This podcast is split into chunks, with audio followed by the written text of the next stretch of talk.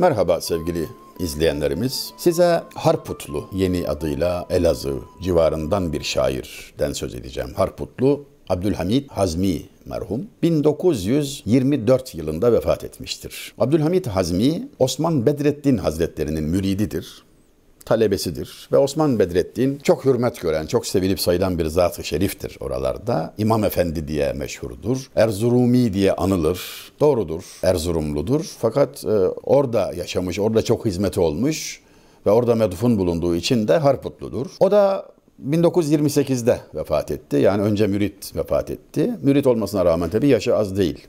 Birlikte hacca gitmişlikleri vardır. Onu tanıdıktan sonra istikamet almış ve darmadağın olan hayatına sıkı bir çekülüzem vermiştir. Necip Fazıl'ın dediğini hatırlatıyor. Tam 30 yıl saatim işlemiş ben durmuşum, gökyüzünü bilmeden uçurtma uçurmuşum gibi bir şey söylüyordu ya Abdülhakim Efendi'yi tanıyana kadar geçen ömründeki e, bütün zamanları, bütün yaşadıklarını zarar hanesine kaydederek gökyüzünü bilmeden uçurtma uçurduk fakat filan diye anlatır. Ona benziyor hikayesi. Abdülhamit Hazmi merhum Kambalakzade diye anılır. Çok lezzetli bir divançesi vardır. Çok güzel bir şairdir. Çok etkili, parlak bir şairdir. Onun şiirdeki başarısına e, örnek olsun diye şu beyti takdim edebilirim. Der ki, pervane ile yanmada yok farkımız ama hazmi operinden tutuşur ben ciğerimden.''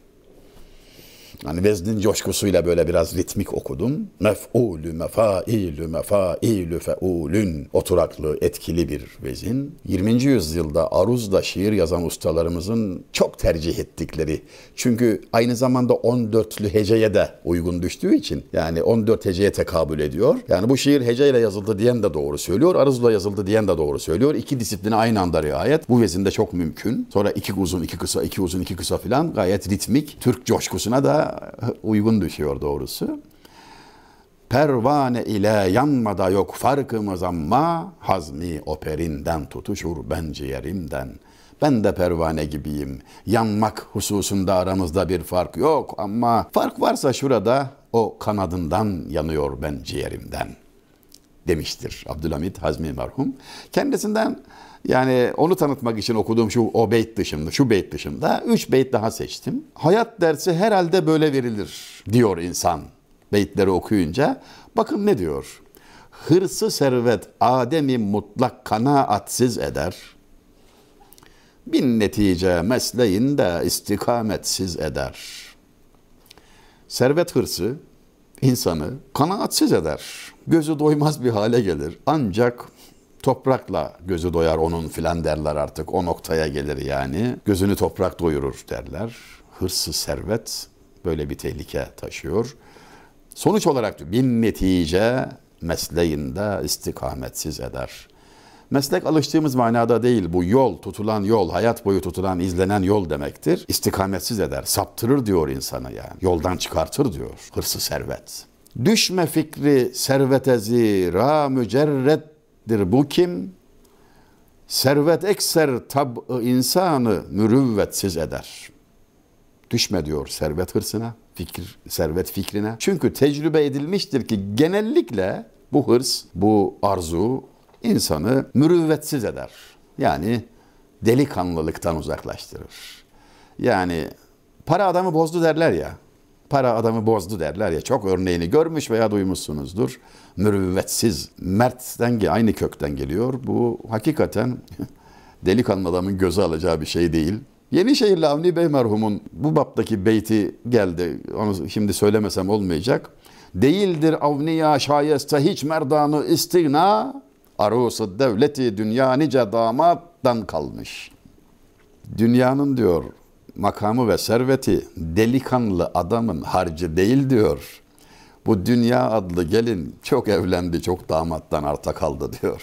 Yani şairin de görüyorsunuz yaklaşımı ne kadar hem nükteli hem böyle yani baktıkları yer önemli. Hangi pencereden seyrediyorsan bunu öyle görüyor. Dünyaya hapishane penceresinden de bakılır, pastane penceresinden ama aynı şey görülmez. Orada da saat 60 dakikadır, burada da ama aynı biçimde geçmez. Gün olur asra bedel denilmiştir Son beyti bu bapta yani servetle insan ilişkisini tanzim eden ve tehlikeye iki beytte gayet güzel işaret eden şairimiz bu defa dengeyi bakın ne kadar esaslı koyuyor. Servet ancak ol kerimü tab'a şayandır ki o halka ibzal ettiği ihsanı minnetsiz eder. Fakat diyor beni yanlış anlamayın kimsenin serveti olmasın demiyorum. Şöyle bir insana da pek yakışır diyor. Nasıl bir insan? Halka ibzal ettiği yani saçıp dağıttığı nimetleri, parayı, imkanı minnetsiz eder. İnsanları ezip üzmeden, sağ elinin verdiğini sol eli bilmeden. Eskiler buna dikkat ederlerdi. Şu zimem defterlerini duymuşsunuzdur muhakkak. Bazı zenginler yani bundan bir asır, iki asır önce böyle bir adet çok yaygındı. Bakkala gider, bakkala borçlanmış olan ve fakat ödeyemediği için ızdırap çeken insanları üzmeden bakkal defterinden o yaprağını, o borçları yazdığı yaprakları yırtar alır karşılığını öder. Fakat kimin yaptığı belli olmazdı. Ve bir gün adamcağız e, utana sıkıla ekmek almak için, tuz almak için geldiğinde borçlarınız ödendi deyiverirdi. Kim ismini söylemedi. Zimem defteri çok yaygın bir veya o sadaka taşlarını da duymuşsunuzdur. Ben Sivas'ta çok güzel bir örneğini gördüm. Caminin önünde o meydandaki e, Buruciye Medresesi'nin karşısındaki esaslı bir Selçuklu Camii var. E, orada taşı gördüm. Elinizi sokuyorsunuz. Fakat biraz böyle e, düzgün inşa edildiği için, maksada uygun biçimde yapıldığı için elini sokan kişi oraya para mı koydu? Oradan para mı aldı? Belli olmaz gizli yapılıyor yani fakir üzülmüyor, kalbi kırılmıyor. İşte minnetsiz edene yakışır servet diyor. Zenginlik bazılarına gerçekten yakışmıyor mu sevgili izleyenlerimiz? Yani bu söylenenler serveti ve servet aslında kötülenen servet değil, servet hırsı. Çünkü mal kötülenmemiş hatta hayır adı verilerek övülmüştür. İnsanlığın ve bütün varlığın üstünlükte ikincisi olan Halilur Rahman İbrahim Aleyhisselam'ın serveti hesap edilir gibi değildi. Ovaları, vadileri dolduran hayvan sürüleri vardı. Yalnız yarım milyonunun sığır olduğu söylenir. Ama o fakir gibi yaşardı. Misafirsiz yemek yemezdi. Halil, Allah dostu, Halilullah. Yani o örnek verilerek denilir ki kötülenen servet değil, ona olan hırs ona olan aşk. Çünkü mürüvvetsiz olduğu için dünya aşıklarını da mürüvvetsiz eder. Vefasıza gönül verenin kendisi de vefasız olur. Son olarak şairin hayat düsturu olarak derc ettiği iki beyte şöyle bir bakıp sözü bağlayalım. Rahı aşka girmeyen merd olmadığı zenler durur. Kuti usfur olmağa mezbelde erzenler durur. Cevri gülden gam yeme bülbül ki her harı anın, Sine-i sadparenin vaslına suzenler durur. Üslup çok farklı olduğu için izah istiyor tabi. Aşk yoluna girmeyen adam olmadı diyor. Aşk yoluna, aşkın terbiyesine girmeyen adam olmadı, kamil insan olmadı. Serçenin önündeki yem kadar değeri yoktur diyor. Kuti usfur o demek. Darı tanesi yani. Yarım arpa tanesi kadar kıymeti yoktur demek yani. Gülün sana edeceği cevrden Oradan çekeceğin sıkıntıdan sakın şikayet etme ey bülbül.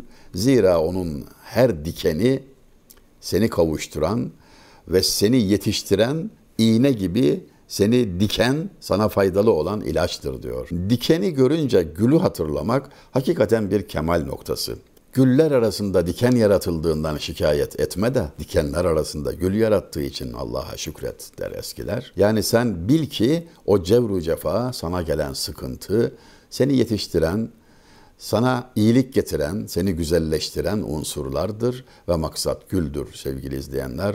Bu dünya gül bahçesinde diken olma, bülbül olmaya bak, gül olmaya bak. Çünkü bu üç rolden biri vardır. Herkesin hissesine düşen aşık, maşuk, rakip.